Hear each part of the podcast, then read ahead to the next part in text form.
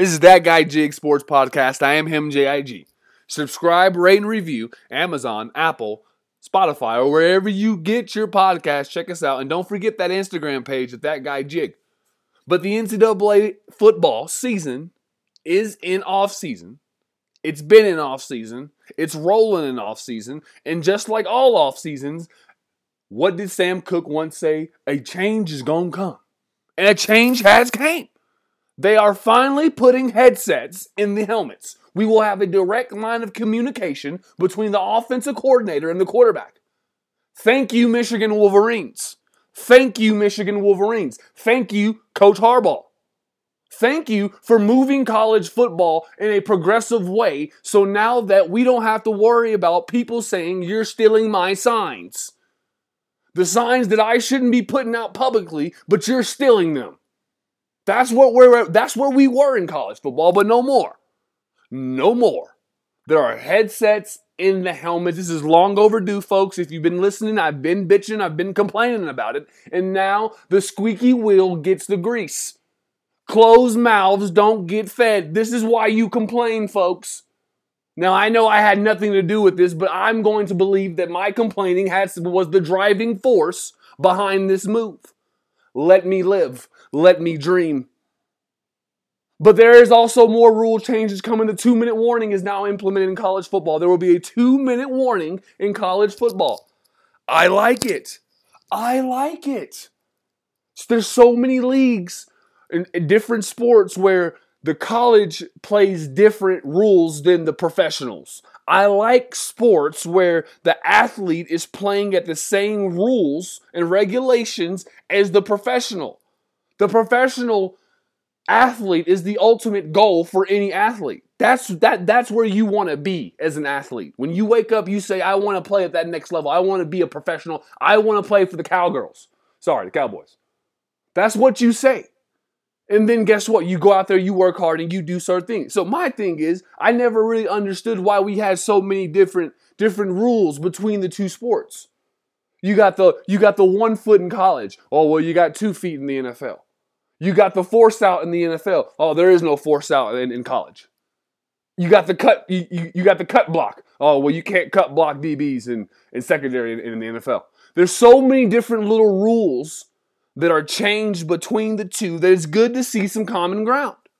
There's good to see some common ground. I love the two rule changes. You will not hear me complain. You will not hear this guy complain, not one time, because it was well overdue. The, the, the, the assignment was past due, and, and now we finally get it in. It's a late grade, but it's a grade nonetheless. Staying in college football, 14 team playoff in the works. We haven't even seen 12 yet, but we're doing 14. See, that's the thing about college football. They're always trying to do more. You know, we just had a 14 playoff, now we're going to 12. Haven't even had a 12 team playoff, and now we're going to 14. Uh, we don't even know what the 12 team playoff is going to look like, but we're already thinking about this 14. They're saying three automatic bids from the SEC in Big Ten the ACC and Big 12 get two each. The group of five gets one. At large gets three. And if Notre Dame is in the top 14 on selection day, they automatically get in. Now, listen, that Notre Dame one, I know people are upset about. Why does Notre Dame get their own clause in a 14 team playoff? Well, they're an independent school.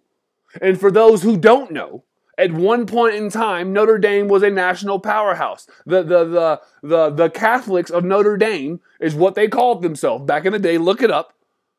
That, that fan base, they traveled well. College football is in a great place when Notre Dame is good at football. So they have to, so you want to make it to where Notre Dame can get into the playoffs because if you don't know, now you know. Biggie Smalls once said that that this move is nothing more than a financial gain. This is not about this is not about the love of the game. This isn't about fairness. This is about money.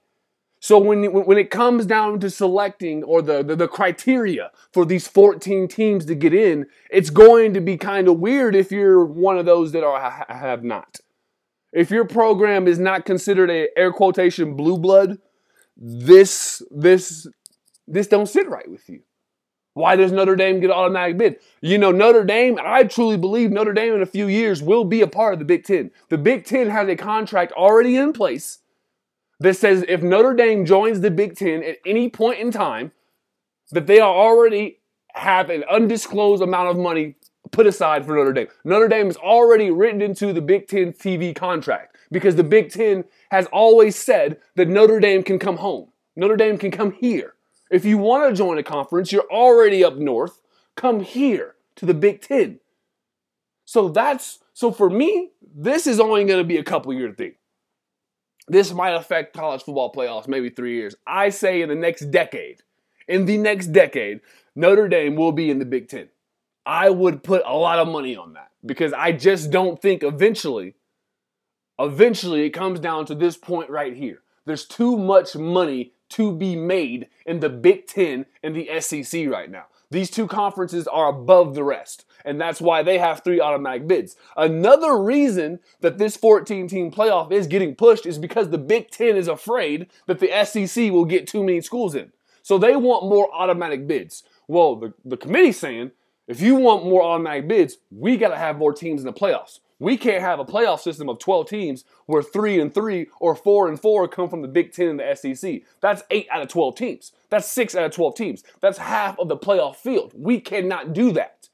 They already believe that there's a bias amongst the committee when it comes to these two conferences. Case in point, last year's playoff would have been a playoff between the SEC and the Big Ten, with the Big Ten being victorious. So this is this has already been done in front of you. This is not this, this is not an experiment that we hope that hope that doesn't happen. It's already happened. We saw a complete Big Ten SEC championship playoff game, playoff games. We've seen it. So that's what I that's what is pushing this is the Big Ten's belief that they will be outbid by the SEC. And honestly, you can you can kind of you can see why they're fearful.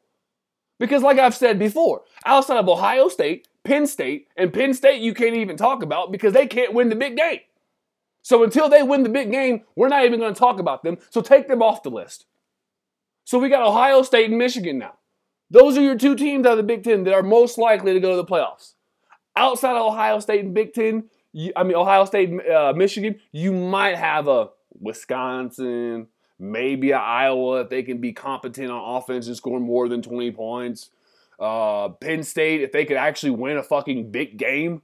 I mean, I've never seen a stadium get so wide out to lose. It's wild. It's wild the amount of big games James Franklin has lost and still is employed. I mean, listen, if you want to pay someone what you pay James Franklin, listen, I can do what he does. Okay? I can lose the big games for you. I can for sure lose those and I can for sure beat the you know beat beat the humbug of the conference. So you know, Penn State, reach out. But what I'm saying is, this for the, the Big Ten isn't deep enough for three to four teams.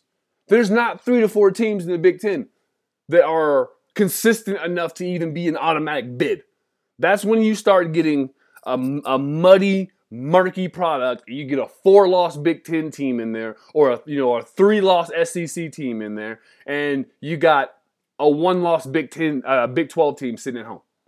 You got a one-loss ACC school sitting at home who only lost one game to Clemson. That's what this. That's what this format can do. It can cause murky waters, muddy waters, and this ain't the Blues. So I don't. I'm I'm not a fan of the 14 until we get through the 12. Let's get through the 12 before we start talking about 14. Can we finish our first plates before we go back and get more? Like, can we do that? I mean, right now our eyes are bigger than our stomach. I mean, at the end of the day, these are human beings. These are these are kids that are going to have to play through these games. Young young men, young men that are going to have to play extra games. They're going to have to travel and do this. But it's all about the dollar. They got NIL, so they're not human, right? They, they'll be okay. We'll see. I don't like the 14, but I'm just me. That's just me. The 12 is where I kind of draw the line. I like the 12. It makes sense. It's perfect. I mean, we haven't even tried it to see if it sucks.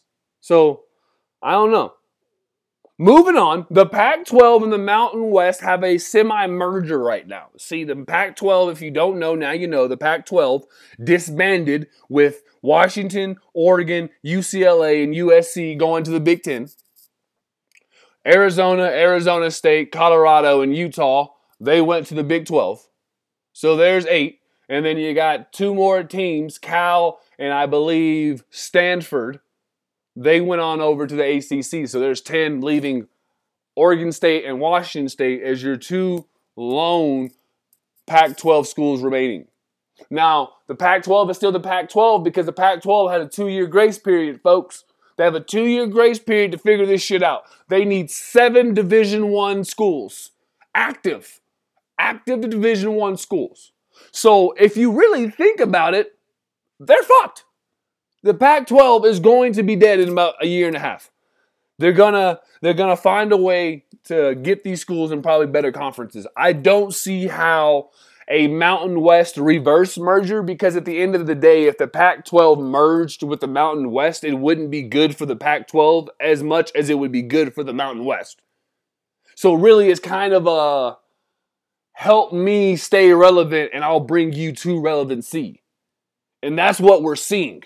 Because now, if the Pac 12 does indeed merge with the Mountain West, then those Mountain West schools now have automatic bids to the college football playoffs.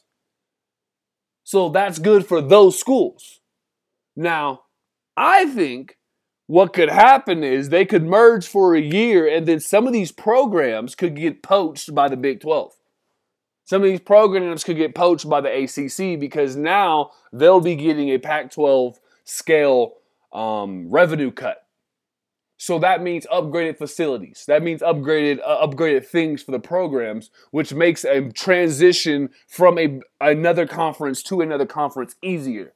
If you have shithole facilities, it makes your move a lot more drastic. It makes it a lot more expensive. Case in point, when TCU moved from the Big East to or the Mountain West to the Big 12, excuse me, they had to demolish their old stadium. The Big 12 says you can't bring that shit.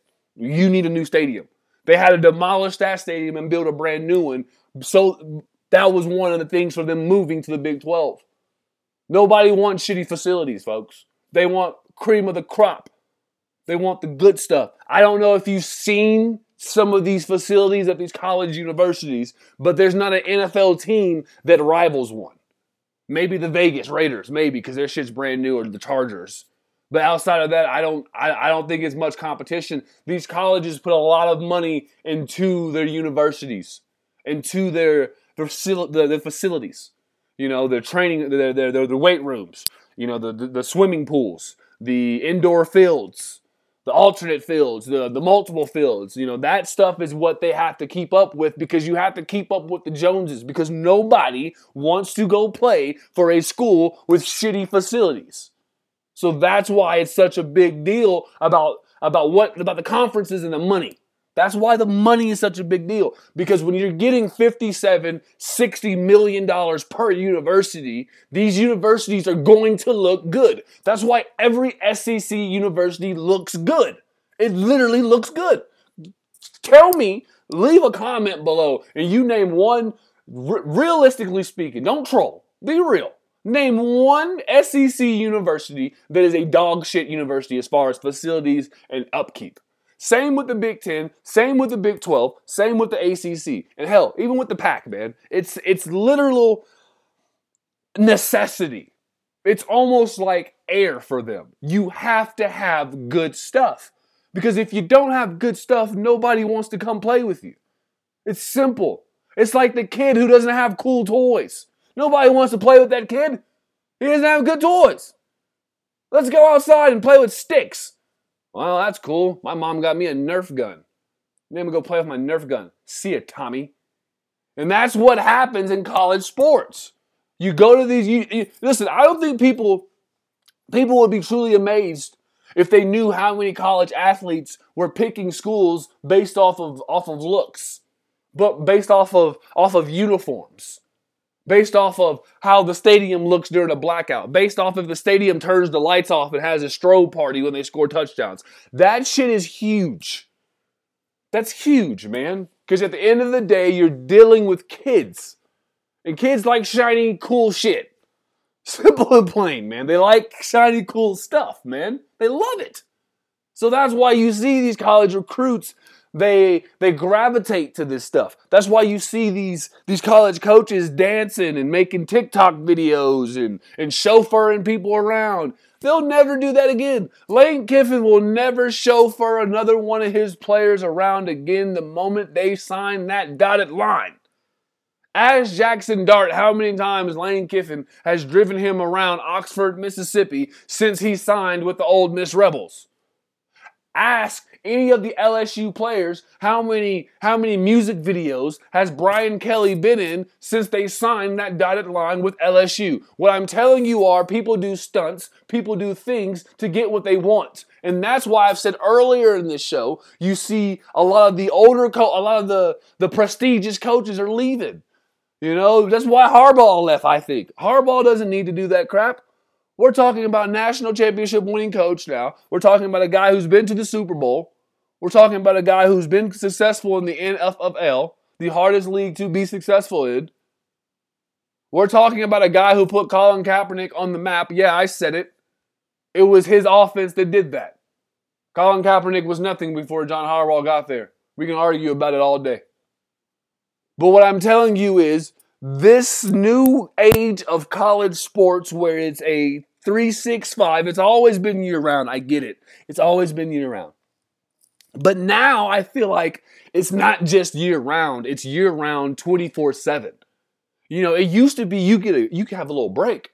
But now, man, NIL, the NCAA is freezing all their investigations on NIL booster uh, uh, boosters and third party recruiting favors. They are they are suspending all investigations. So this this is real. This is a, you can do that. You can do it. You can literally do it. You can use a third party to recruit now. Because they say by the NCAA jumping in and saying you can't do that, you are pro you are limiting these athletes' ability to cash in on their celebrity fame. And that can cause harm. And that is why there's a freeze.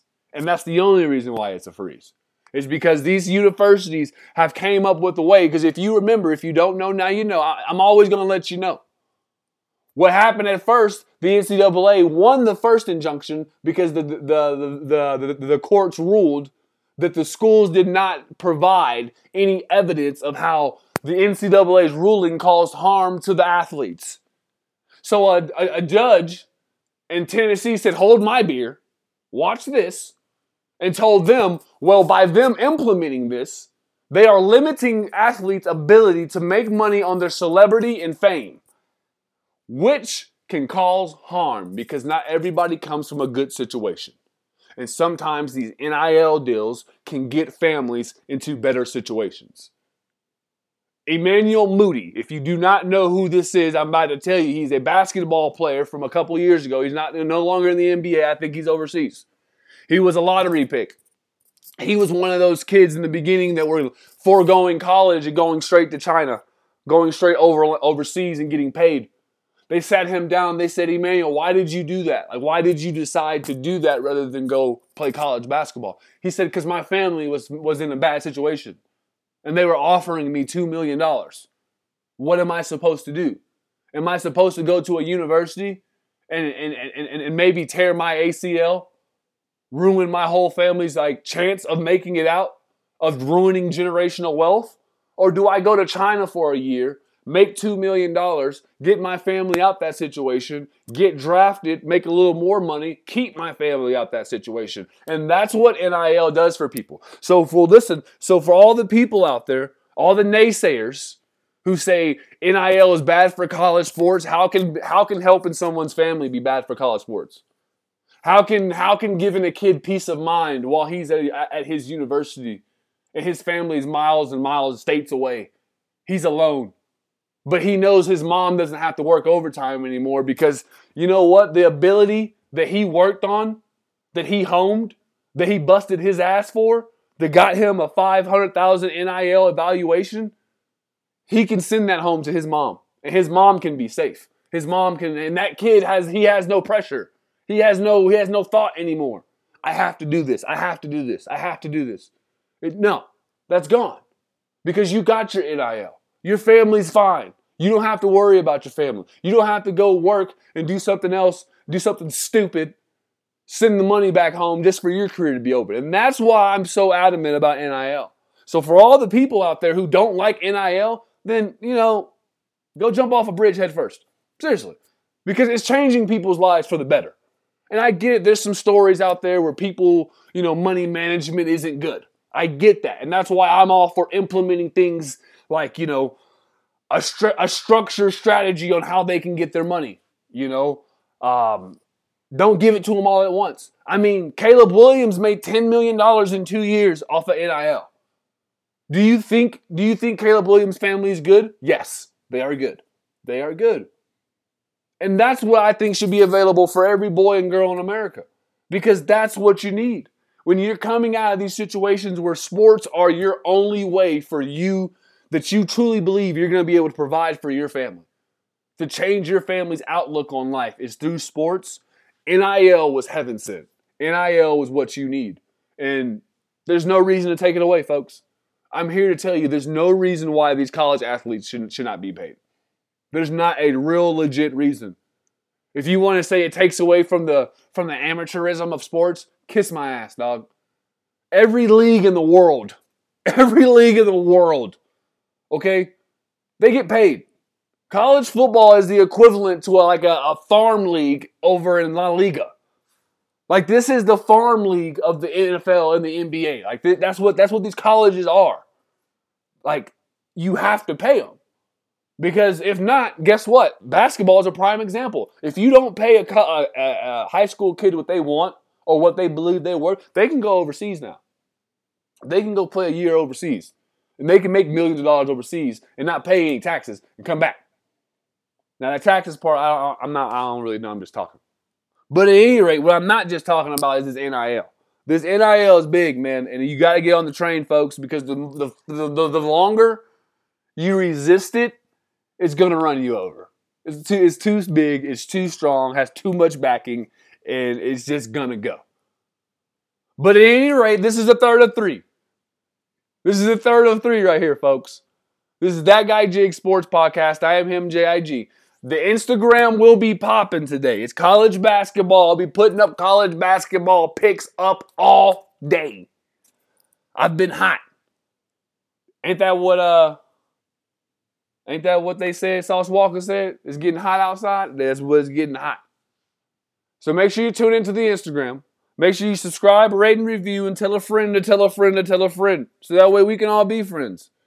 They say a ship that never ends is a, a ship that never sinks is a, is a friendship. But at any rate, thanks for listening. Peace.